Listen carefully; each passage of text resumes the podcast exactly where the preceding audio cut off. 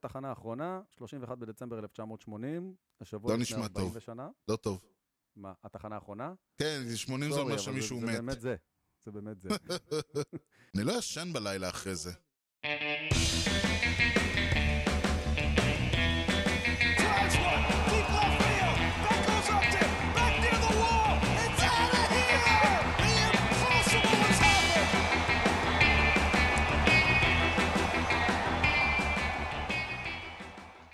שלום וברוכים הבאים לקושר הוטדוג, פודקאסט הבייסבול הראשון בעברית עם יוני לברי ואנוכי ארז צ'אט. שלום יוני. אהלן ארז.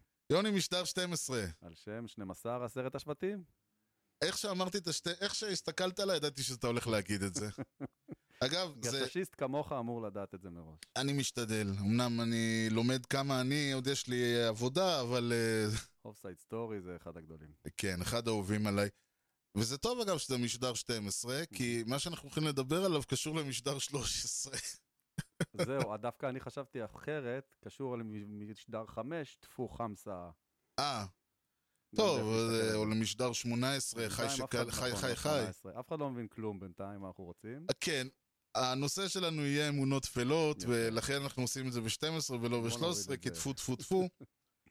אבל לפני כן, כן, אנחנו רוצים להגיד, uh, אתה רוצה להגיד כמה מילים על uh, איזשהו חג לועזי שחל בימים אלה? חנוכה, אני יודע. Merry Christmas to everyone. Merry Christmas. Happy Festivus for the rest of us. וכל הסיינפלדיסטים שבינינו. חלקה. Uh, וכן, וקריסמס בגדול זה חג מאוד לא בייסבולי. לחלוטין. Uh, כל יתר הספורט האמריקאי חוץ מבייסבול uh, בא לידי ביטוי בקריסמס, ועדיין מי שמאוד רוצה מוצא לעצמו זיכרונות מיוחדים מקריסמס, גם מעולם הבייסבול. זיכרונות של אנשים אחרים, לא שלי, אבל כן. כמו, תן לי. תשמע, אתה, אני הולך איתך, השבוע לפני... אה, יופי, אני אוהב את זה. מאה וחמישים ומשהו שנה. או. כן. אנחנו דיברנו על זה שהבייסבול, אני קורא לעיר ניו יורק מולדת הבייסבול. אז הבייסבול שיחקו בכל מיני מדינות, בכל מיני תקופות, אבל הבייסבול כמו שאנחנו מכירים אותו היום, התחיל בערך ב-אלף שמונה מאות וחמישים ומשהו, במועדון שנקרא הניקרבוקרס.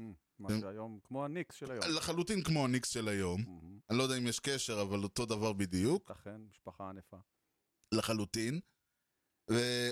הם אלה שבעצם ישבו ורשמו בפעם הראשונה את החוקים, מה שאנחנו היום מכירים, אבל מה שבאמת הוציא את הבייסבול המאורגן מגבולות, מגבולות ניו יורק, מגבולות העיר ניו יורק, mm-hmm. הייתה לצערם הרב של האמריקאים מלחמת האזרחים. Mm-hmm. ובגלל שבמלחמת האזרחים שחבר'ה מהצפון, מבוסטון, מניו יורק, הגיעו לכל מיני נורת, סאוט קרוליינה ואלבמה, ו- ולא בטוב, כן. היאנקים. כן, בדיוק. היאנקיז כבר אז ניצחו.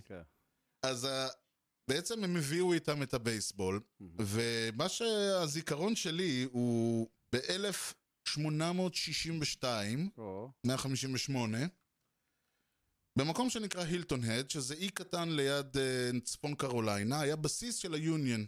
אוקיי. והיה קריסמס, והם המשיכו להילחם שם, אבל החבר'ה שם, בקריסמס עשו כל מיני תרגילים, עשו כל מיני זה, ועשו גם משחק בייסבול. וואלה. כן, ומשחק הבייסבול הזה מדברים על, שוב, מספרים יפים כמו שאנחנו אוהבים, בין עשרת אלפים לארבעים אלף איש היו שם, פלוס מינוס. כן. מדברים על זה שזה היה אה, המשחק הבייסבול הראשון, הגדול, שהיה מחוץ לתחומי ניו יורק. אוקיי. הוא הביא איתו איזושהי בשורת בייסבול לעם. איזה שנה אמרת? אלף שמונה מאות? אלף שמונה מאות שישים ושתיים. אה, בגלל זה עוד לא, זה לא נכנס לשבוע לפני, זה לא עגול, אני עושה עגולים בגלל זה.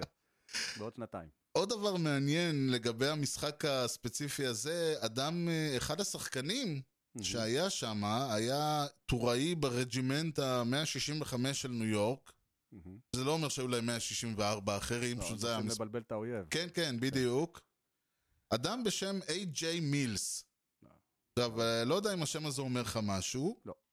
והלכתי ובדקתי, וזה אכן אותו אברהם ג'י מילס, שנהיה בשלב מאוחר יותר הנשיא הרביעי של הנשיונל ליג. וואלה. הוא, ב-אלף שמונה מאות שמונים ושמונה, הוא יחד עם עוד כל מיני אנשים, הקימו ועדה שלימים נקראה ועדת מילס. שהוועדה הזאת, התפקיד שלה היה למצוא, אה, לספר את סיפורו של הבייסבול. Mm-hmm. ומאחר והם ניסו ולא מצאו שום תיעוד מתי התחיל הבייסבול, הם החליטו להמציא אחד.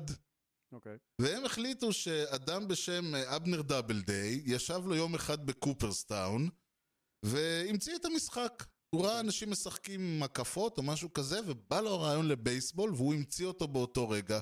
אז הם המציאו את זה שהמציא את הבייסבול, ובגלל זה גם ה-Hall of Fame הוא בקופרסטאון, כי כן, כי... זה סגירת מעגל משבוע. לחלוטין.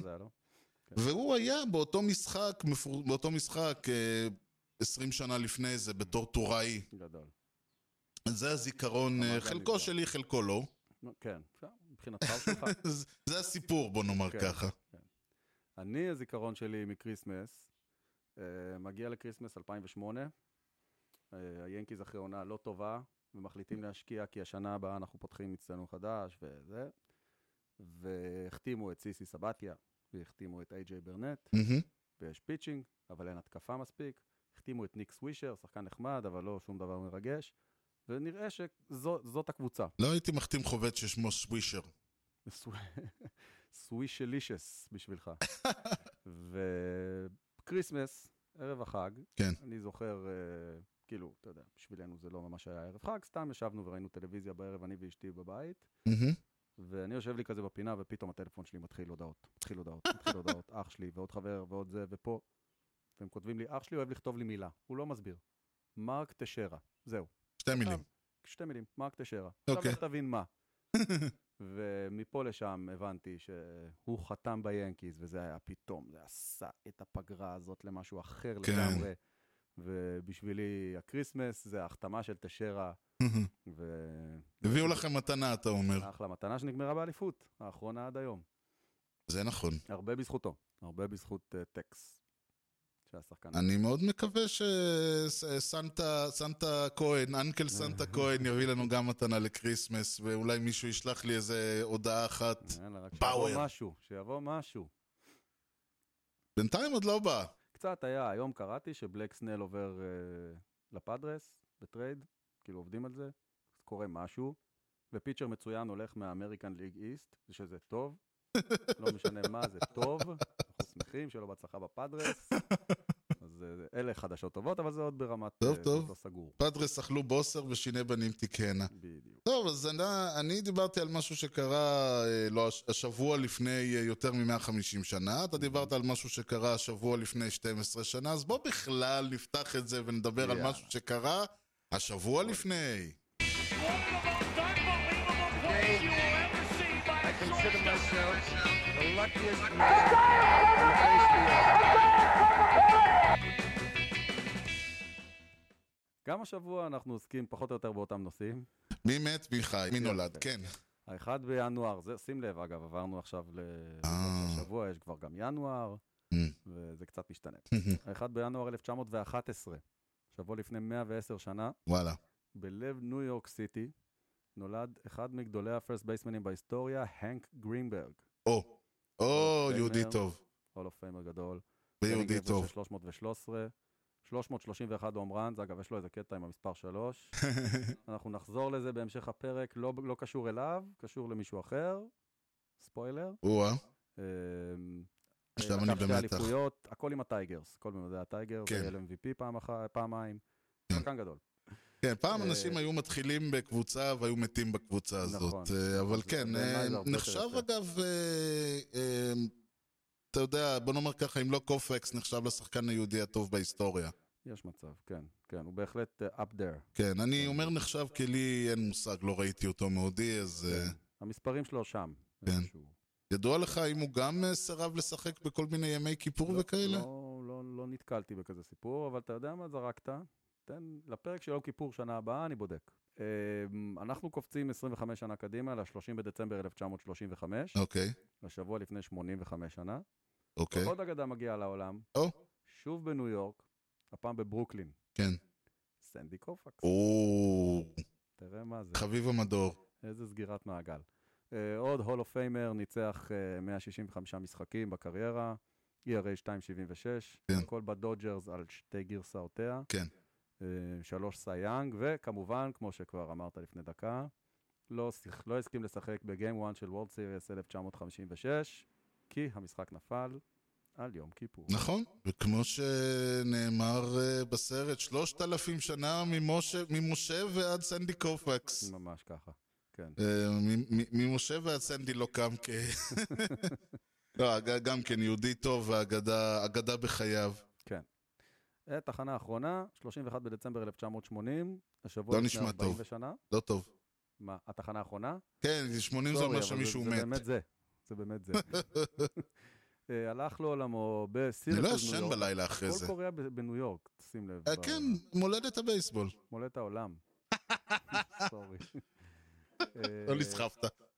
בוב שוקי, לא יודע כמה אתה מכיר את הבחור, הוא לא Hall of Famer, אבל אולי היה רחוק מזה. הוא ניצח מאה תשעים וחמישה משחקים, E R A שלוש נקודה אפס תשע, שתי אליפויות עם היאנקיז ב-עשרים ושלוש וב-עשרים ושבע, הוביל את הליגה ב-E R A ב-אלף תשע מאות עשרים. יפה. מת בגיל תשעים, עשה כמה... אה, אוקיי, בסדר. עם זה אני בסדר, עם שאתה הורג לי אותם בגילאים מאוחרים. ועוד אחד קטן בשביל הנפש, שלא קשור למדור. אוקיי. האחד בינואר חמישים ושש, שבוע לפני שישים וחמש שנה, נולד בחור בשם מייק מיטשל. מכיר אותו? שמעת עליו? שלום, שלום. בעיניי מגדולי הגזרים שדרכו בארץ אי פעם, משחק במכבי תל אביב עונה אחת, שחקן מדהים. כן. מדהים. כל כך נהניתי לראות אותו עונה אחת, אז אם אפשר לתת איזה מילה. המדור שלך, אתה יודע. איזה כיף לי. אני רק, אני רק לוחץ פה, אני רק, אתה יודע, משתדל לא למחוק את החלק. תנסה את זה, תשתדל. זהו, זה היה מדורנו. זה היה השבוע לפני. אנחנו תכף הולכים לדבר על, כמו שרמזנו בתחילת המשדר, על כמה אמונות תפלות, ויש לי הרגשה שהשם, שהמושג No-Hitter הולך לצוץ ככה פה ושם. כן, כן.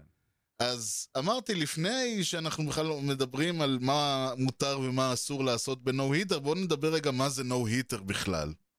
ואת זה נעשה בפינתנו מורה נבוכים. מורה נבוכים. You know the guy's names on the baseball team? Yes. Well, go ahead. Who's on first? Yes. I mean the guy's name. Who? The guy playing first. Who? The guy playing first base. Who? The guy on first base. Who is on first? אז מה זה No-Hitter? היה לנו לפני שניים, שלושה, מי זוכר כל כך הרבה עברו משדרים, שדיברנו על איך להגיע לבסיס, ואחרי זה דיברנו על איך לא להגיע לבסיס, והרעיון היה שיש היט, ויש כמובן כל מיני דרכים אחרות, אמרנו ווק, אמרנו hit by pitch, on error, fielder's choice, וכל הדברים האלה. אז בגדול, הרעיון מאחורי No-Hitter, הוא לא משנה מה קרה במשחק, הרעיון שבסוף המשחק הצד של הצד הזורק יש הצד אחד שזרק הצד השני לא השיג היט מולו mm-hmm. זה יכול להיות זורק אחד או שניים או עשרה זה יכול להיות בתשעה זה חייב להיות לאורך כל המשחק כלומר אם המשחק המשיך שתים עשרה אינינגס אז כל ה-שתים עשרה אינינגס בשאיפה שיגמר אחרי תשע כל הרעיון הוא שלא משנה אם היו עשרה ווקס, אם היו hit by pitches, אם היו כל מיני uh, fielders choice, אם הקבוצה מובילה שתיים אפס עליך, כל עוד אף אחד לא הגיע בהיט, זה no-hitter. כן. יש אגב אתר נהדר שנקרא no-no-hitters, שהוא yeah. נקרא ככה בגלל uh, שהוא ספר, הוא, הוא ייחל ל-no-hitter הראשון של המץ, mm. ומאז הוא פשוט סופר את כל ה-no-hitters. שלוש מאות וחמישה no-hitters עד היום. לא, מגניב. לי אישית מעולם לא יצא לצפות באחד בלייב. גם לי לא. תקוותי הגדולה היא שזה יקרה, ותקוותי עוד יותר גדולה שזה יהיה, שהזורק יהיה מאמץ. זה יכול להיות נחמד. כן. להיות בצד המנצח גם. זהו, והקטע הזוי שזה באמת אפשר להפסיד בנו-היטר, והיו כמה כאלה. כן, אבל כאילו לראות נו-היטר, אז גם אם הקבוצה הפסידה, לראות נו-היטר זה דבר מדהים. יאללה. עכשיו, זה, כמו שאמרנו, זה סוג של אנומליה סטטיסטית, מכיוון שכשדיברנו על היטס ו- וכל אלה, הרי אין ממש הבדל מבחינת החובט ומבחינת הזורק, mm-hmm. אם החובט הגיע לבסיס הראשון על, על, היט, בי, על היט או על אירור. פיצ'ר רוצה לנצח את המשחק, כן. זה מה שחשוב לו. ולכן הרעיון הוא שההבדל בין, הרי אירור זה החלטה של מי שרושם את התוצאה, כן. של הסקורר. של הליגה, כן. כן, מי שאחראי על הסטטיסטיקה כאילו. אז יכול מאוד להיות שההחלטה הזאת, שהבן אדם קם בהרגשה טובה בבוקר ונתן לזורק אירור, והזורק השיג בזכות זה no-hitter. Mm-hmm. ולכן יש משהו שהוא מעל כל הדברים האלה, וזה ה-perfect game. וה-perfect game הוא זה אומר שאף אחד לא הגיע לבסיס הראשון בשום דרך שהיא. עשרים ושבע עלו. עשרים ושבע ירדו. בדיוק. כלומר, שלושה שחקנים, שלושתם נפסלו. וזה באמת דבר מדהים. כן. זה קרה עד היום רק עשרים ושלוש פעמים. כן. כן, וזה אגב, ה-Perfect Game האחרון של היאנקיז, היה ב-תשעים ותשע, כן. אח שלי העיר אותי באינינג התשיעי, ושידר לי את האינינג התשיעי, אז זה, זה הכי קרוב שהיה לי להיות חלק מפרפקט גיים, זה היה דיוויד קון. ו... הוא היה במגרש או בטלוויזיה? לא, הוא היה בטלוויזיה. אה, אוקיי. ו... גם, הוא, הוא לא היה... אני אומר, גם זה הוא בסדר. לא היה במגר... הוא לא היה במשחק בזמן המגרש. כן. וליאנקיז היו שנה אחרי שנה, אני זוכר שאז התחלתי לעוד אותם. ו... כן, היאנקיז, אני חושב שיש להם הכי הרבה בכלל. אולי, לא יודע. יכול להיות. דיוויד ווילס זה רק ב-תשעים ושמונה, ודייוויד קון ב-תשעים ותשע, וכאילו הרגיש לי שזה כנראה הולך, אתה יודע. כן, וב-אלפיים ושתיים... פעם בשנה פרפקט גיים ליאנקיז. נכון, וב-אלפיים ושתים עשרה זרקו שלושה, וכולם חשבו ש... ממש הייתה איזה... כל מיני כותבים בכל מיני אתרים שלא איתנו היום, היו משוכנעים שזהו, קרה משהו, ונגמרה תקופת הסטרואידים, והיה איזה... ולא יודע, מה אין מספיק חובטים, והולך עכשיו להיות מבול.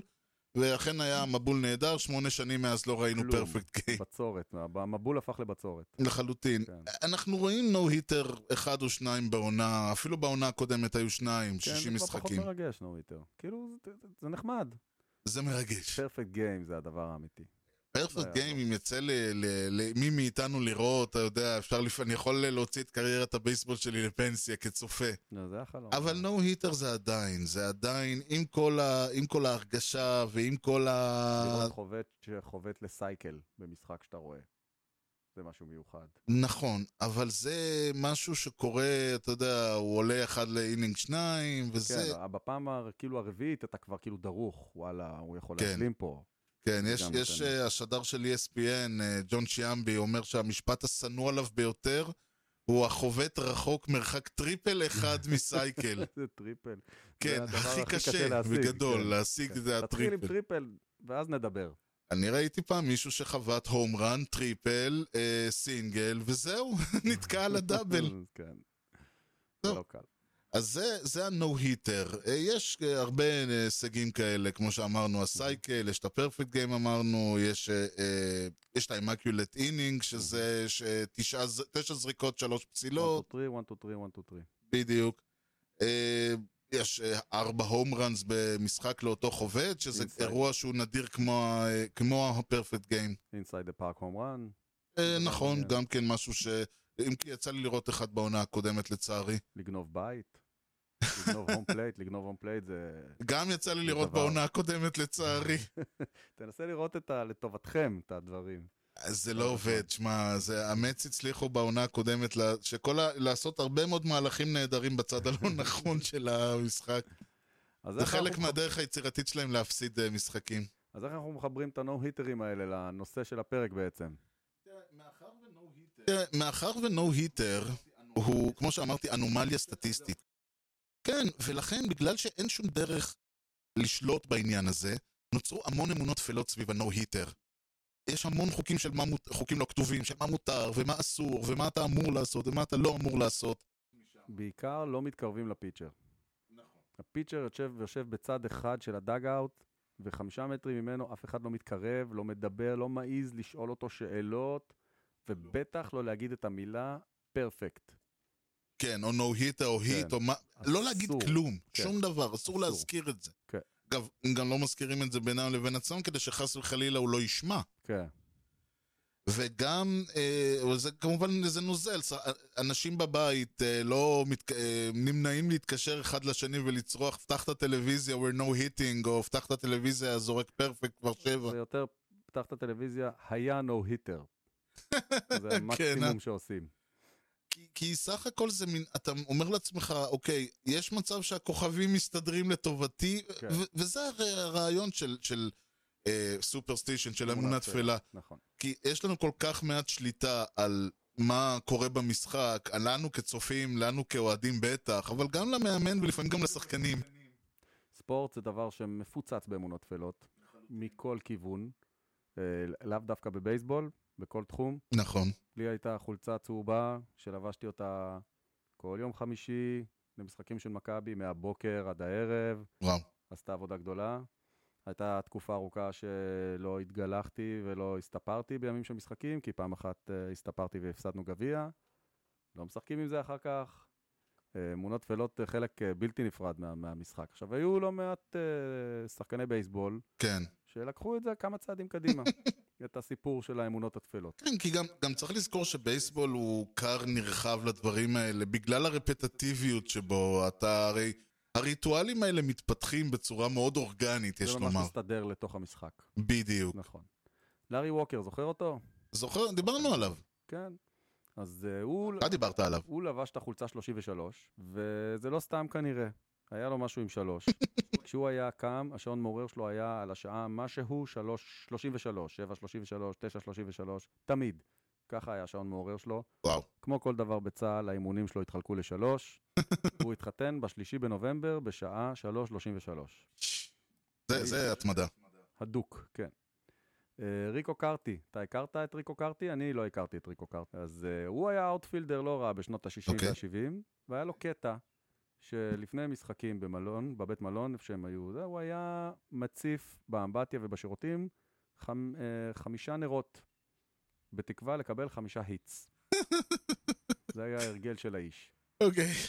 המנקה אחרי זה בטח שאלה את עצמו, מה לעזאזל קרה פה? כן, כשפעם אחת הייתה שריפה נגיד, אז uh, קצת היה קשה להסביר את זה, אבל, uh, אבל ניצחו את המשחק. וזה מה שחשוב, אני מניח. רג'י ג'קסון מיודענו. אחד היאנקים אדם דגול, אדם דגול. אחד הסלאגרים הגדולים. שחקן ענק. כשהוא היה ביאנקיז. והוא היה ביאנקיז. הייתה לו תקופה מצוינת. מלך. ואז הוא עבר לאנג'לס, והוא לא רצה לוותר על הקסדה, שאיתה הוא כל כך הצליח. אז הוא צבע אותה בצבעים של האנג'לס, וצבע את הלוגו של האנג'לס, והמשיך מותה כסדה בעצם. מעניין שירשו לו, אגב. זה רג'י ג'קסון, בוא נראה אותך. זה נכון, אבל אני אומר, מעניין שירשו לו, כי, כי אמונת תפלה אחרת, היא שזה שמתחת לצבע של האנג'לס, יש את, ה, את היאנקיז, מביא מנחוס. יכול להיות שבגלל זה הוא לא החזיק שם הרבה. זה רעיון טוב. להיות. לדוגמה, כשסיטי פילד הוקם, הוויל פונס, שכבר לא איתנו, תודה לאל, כלומר, הם חיים, זה אין מה לעשות, אבל הם לא, הם לא חלק מאמץ, הם היו אוהדים מאוד גדולים של הדודג'רס, ולכן הפרונט של האצטדיון הוצב באופן שמזכיר, בעצם הוצב על פי אבטס פילד, הפרונט של אבטס פילד. היו אוהדים שמאוד אהבו את המחמאה הזאת, או את הרפרנס הזה, אני ביניהם אגב, היו אוהדים שאמרו, זה הדבר, זה מנחוס מטורף, מה אתה מקשר אותנו לדודג'רס? קודם כל, הדודג'רס עדיין קיימים והם בלוס אנג'לס, והם מתחרים איתנו בליגה. נכון. היה בחור בשם גלן דייביס, שהיה מהחובטים הטובים בשנות ה-שמונים. כשהוא היה טוב, הוא דאג להמשיך להיות טוב. אם היה לו משחק עם חבטה מוצלחת, הוא היה משאיר את המסטיק שהיה לו בפה בתוך הכובע, וממשיך ללעוס אותו במשחק למחרת. היה בחור בשם קווין רומברג, שהוא בכלל היה לו קטע, זה כבר נראה יותר כמו איזה סטייה. אם היו נוגעים בו, הוא היה חייב לגעת בחזרה. כן. מין מחלה מוזרה כזאת. כן, יצא לי לראות פעם אותו באיזשהו סרטון של, אתה יודע, סרט הדברים המוזרים בבייסבול. כן, הוא צריך לקחב שם. אז אם מישהו עשה לו טאג, הוא היה חייב ללכת אחריו. כן, זה מה שראיתי בסרטון. ושחקנים היו נוגעים בו ורצים לחדר הלבשה, והוא היה רץ אחריהם ומחפש אותם, והם מתחבאים לו בחדר הלבשה. כן. או קצ'רים שנוגעים בו לפני שהוא בא לחוות, ומוציאים אותו מדעתו. שחקן כזה זה פשוט כל כך קל להוציא אותו משיווי המשקל שלו. אולי בגלל זה הוא היה רק שלוש שנים בליגה. זה יכול מאוד להיות, וזה גם חלק מהעניין, הריטואלים של שחקנים, חוזורקים, חובטים, למשל, כולנו מכירים את זה שהאיצ'ירו תמיד היה עומד עם המחבט ועושה את... נומר גרסיה פארה. נומר גרסיה פארה שכן היה רוקד שם, ג'יטר שהיה שעה עושה עם הסקוטשים של הכפפות, פתח סוגר, פתח סוגר. היה יורק בתוך הכפפה. כל הדברים האלה, זה, זה לפעמים אפילו, אני לא יודע להגיד אם זה אמונה תפלה, או שפשוט הבן אדם... זה רוטין. בדיוק. כן. עושה את אותם דברים, כי הוא הרי עושה את אותו דבר, הוא עומד ומנופנף במחבט. אתה יודע מה וייד בוגס היה עושה אותו דבר? לא. קודם כל הרבה דברים. היה איש מאוד מאמין באמונות תפלות. כן. לא ניכנס לכל הדברים שהוא היה עושה, אבל האיש שלא היה יהודי, היה כותב, בחול, לפני כל את בית, את המילה חי בעברית, כן. ואז מתחיל את, את בית. שיבוסם לו, מה שנקרא. כן, הוא משלנו, בלי להיות משלנו. תשמע, עובדה, כנראה שזה עבד לו, הבחור היה חובד חובד בבוסטון. כן, החי חי. חי אכן חי. החי אותו. אני חושב שכדאי לסיים עם גדול אנשי הסופרסטישז בבייסבול, ואולי בכלל בספורט האמריקאי. כן. טארק ונדל היה פיצ'ר, הוא עבר גם אצלכם איזושהי תקופה, הוא גם היה במץ. הרבה. הרבה עברו. הרבה. כן, הרבה עברו, נכון, גם הוא. הוא נחשב למספר אחד באימונות תפלות. לא נעבור את כל הדברים שהוא עשה. עד כדי כך. כן. הוא היה לועס, מה אנשים לועסים? מסטיקים? מסטיקים, טבק. כן, נכון, היום טבק, זרעי חמניה. הוא לועס ליקריץ. איך. אוקיי? זה מה שהוא היה, סוס, סוס קוראים לזה. כן, כן. והוא היה מצחצח שיניים בין כל אינינג בדאגאוט. נגמר אינינג, יורדים, צחצחים שיניים, מתחיל אינינג חודש, חוזר. כל אינינג. כל אינינג. כל אינינג. היה לו שיניים. היה לו, היה לו, כן. ודבר אחרון עליו, הוא לבש את המספר תשעים ותשע. כשהוא חתם במץ על חוזה לעשרה מיליון דולר, הוא ביקש מהם שהחוזה יהיה על תשעה מיליון דולר, תשע מאות תשעים ותשע אלף, תשע מאות תשעים ותשע ו-תשעים ותשע סנט. וואו. כי זה היה חשוב לו. אדיר. אדיר, כל הכבוד. תרוויחו עליו סנט. ואיך אני עכשיו אסתדר בעניין הזה? שירו לו סנט. יש... אחד הדברים שכולם עושים, או, או לפחות פיצ'רים, זה לא לדרוך על קו הפאול. הפאול ליין, כי אתה חייב לעבור מעליו, אז פשוט עוברים מעליו. נכון, עד שהיה אחד שדרך על קו הפאול, ודפק משחק מהסרטים, ואז התחיל לקט חדשה, לדרוך על הפאול.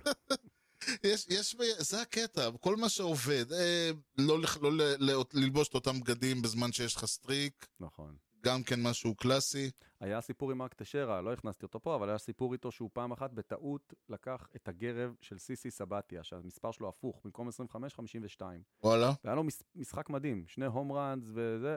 מאז הוא התמיד ולקח גרב אחד שלו, וגרב אחד של סיסי. כי זה עובד. יש כל מיני דברים, אתה יודע, יש למשל את כל הכללות, שהאוהדים פשוט משוכנעים שהם כוללו, אם זה ה-Curse of the Bambino בבוסטון. כשנבנה נו ינקי סטדיום, כן. אז איזה, אחד מהאוהדים של הבניין היה אוהד בוסטון, והוא קבר חולצה של דיוויד אורטיז ב, ב, ביסודות. וואו. ועלו על זה והוציאו אותה החוצה. וואו. זה היה, תקשיב, זה היה סיפור מדהים. בדיוק אותו, זה היה, אז פה בנו אצטדיון שלם שנראה כמו האבטס פילד. כן, כן. אז דברים כאלה, כללת הבילי גורט של הקאבס, יש כל מיני, יש סיפור של זה בכלל, בכל פילדלפיה, זה נקרא Curse of בילי פן. כן, המגדל עם ה... כן, שהיה איזה פסל של איזה ראש עיר שם. גבוה יותר מהיתר. זהו, והיה, כאילו הכללה הייתה שאם יהיה מבנה גבוה יותר מהפסל הזה, אף קבוצה בפילדלפיה לא תיקח חליפות. וזה מה שהיה. זה מה שהיה, עד שהם פשוט לקחו את הפסל שלו ושמו אותו לבניין הכי גבוה בעיר, בום, התחילו לקחת שם אליפויות כאילו כלום.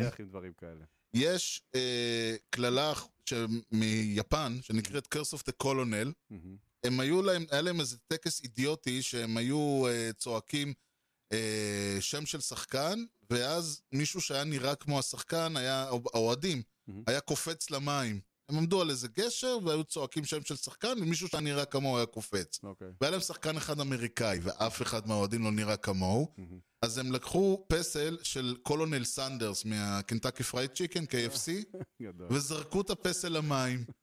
ועד היום הם לא לקחו אליפות בגלל הקטע הזה. נעשו ב-שמונה עשרה שנים האחרונות, ניסיונות חוזרים ונשנים לדלות את הפסל. גדל. ממש לפני כמה זמן, הצליחו למצוא את רובו, עדיין חסר להם משקפיים, יד ימין, משהו כזה, והם מדברים על זה שעד שלא ימצאו את כל...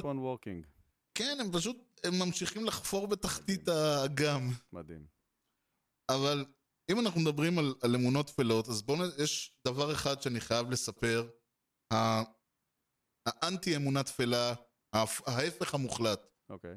דיברנו על זה שבזמן Perfect Game, או No-Hitter, או Perfect Game, לא מדברים עם הזורק, לא משנים שום דבר, השדר לא מעיז להגיד כלום, הוא אומר, אה, אף אחד לא, אה, כאילו, כולם הגיעו לבייסרנר, זו דברים כאלה, הם ממציאים, עשרים ושבע, עשרים ושש אפ, עשרים ושש דאון, או, הוא פסל עשרים וארבע ברצף, כל מיני מילים יצירתיות כאלה. נכון. ב-תשעים ותשע, mm-hmm. דיוויד קון זרק פרפקט גיים. בוא תשמע מה היה שם. Mm-hmm. השדר שהיה שם, ויש יש את זה, בגלל שהמשחק התחיל בזה של ארסן זרק לברה, השדר אמר, טוב, לא יכול להיות, זה הרי הניחוס הכי גדול שיש. כאילו, אם אנחנו, מי שזרק פרפקט למי שתפס פרפקט, אז לא יכול להיות פרפקט. כאילו, הג'ינקס הוא על ההתחלה. בערך מהאינינג השלישי, הוא כל הזמן, הבן אדם אמר, פרפקט, נו-היט. הפוך, הפוך על הפוך. הפוך על הפוך. באינינג, בין האינינג השישי לשביעי, מי שהיה אז הקצ'ר היה ג'ירארדי. נכון. הוא חבט, הוא נפסל אחרון. הוא לא הספיק ללכת ולהתלבש כדי לתפוס את הוורמאפ של דיוויד קון, אז ה-די אייץ' שלהם, צ'ילי דיוויס, זרק על עצמו את המסכה ותפס, והרי זה אסור לעשות את זה. הוא רס פה הכל. אז זה, אחרי שהוא תפס, הוא התיישב ליד דיוויד קון, הוא אומר לו, אחי... וואי, הוא הולך הכל... אחי, תשמע, אתה יודע, הייתי קצ'ר בקולג', אם אתה רוצה תזרוק לי, אתה ראית, אל תפחד, ראיתי שאתה... יושב לדבר איתו. לא יאמן. זה, זה הכל היה הפוך, וזה הסתיים בפרפקט. אז... ואולי בגלל זה, ינקיז לא היה עוד פרפקט גיים מאז ועד היום. יכול מאוד להיות שהם פתחו כזאת ערימת נחס לשנים מאז. ויכול להיות ש... עשרים ואחת שנה. ויכול להיות ששוב, זה משהו שקורה אחת ל-עשרים ואחת שנה. זה משהו שקורה... עצם זה של הינקיז קראו איזה כמה, שלושה, ארבעה, זה נראה לי יותר מכל קבוצה אחרת בהיסטוריה. כן. אחד מהם בפלי או בוורלד סיריס. לדוגמה, גם כן משהו שלא קורה כל יום או כל שנה או כל עשור או כל מאה. לא. אז זהו, אז על כל אמונה התפלה יש גם את ההפך שלה, וכל אחד שיעשה מה שטוב לו, העיקר שכולנו ניקח אליפות אם אפשר. אמן. ואני חושב שנסיים בזאת. ניתן למצוא אותנו, כל בסדר, ניתן למצוא אותנו באתר בייסבול פודקאסט, סי או איי אל. תוכלו למצוא את הפודקאסט באפל פודקאסט, ספוטיפיי, יוטיוב, גוגל וכל האפליקציות ובאתר הופ דוט סי או איי אל. Yes, yes. יוני, משהו לאומה לפני שסוגרים? נחזור ב-שלוש עשרה. נחזור ב-שלוש עשרה. מבטיחים. ולא ב- ביום שלישי ה-שלוש עשרה. יכול להיות. אז תודה לכולכם על ההאזנה לכושר הדוג עם יוני לברי וארז שץ, ובייסבול טוב ישראל. יאללה ביי.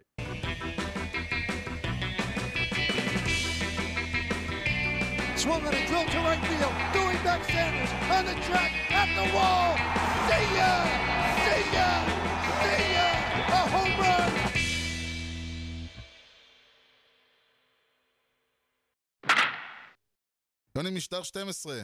על שם שתים עשרה השרת השבטים. אוי, השרת, עוד פעם. לא, זה היה הוא שלב. זה השרת השבטים.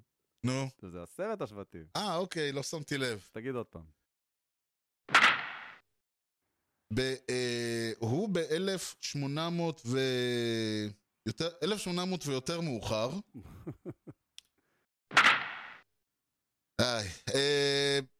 קיצור, שבוע, שבוע נחסה. יש שבועות כאלה. גם הסגר באשמתי. כל בגלל הסגר. הסגר גם באשמתי, לא לבשתי את הבגדים הנכונים.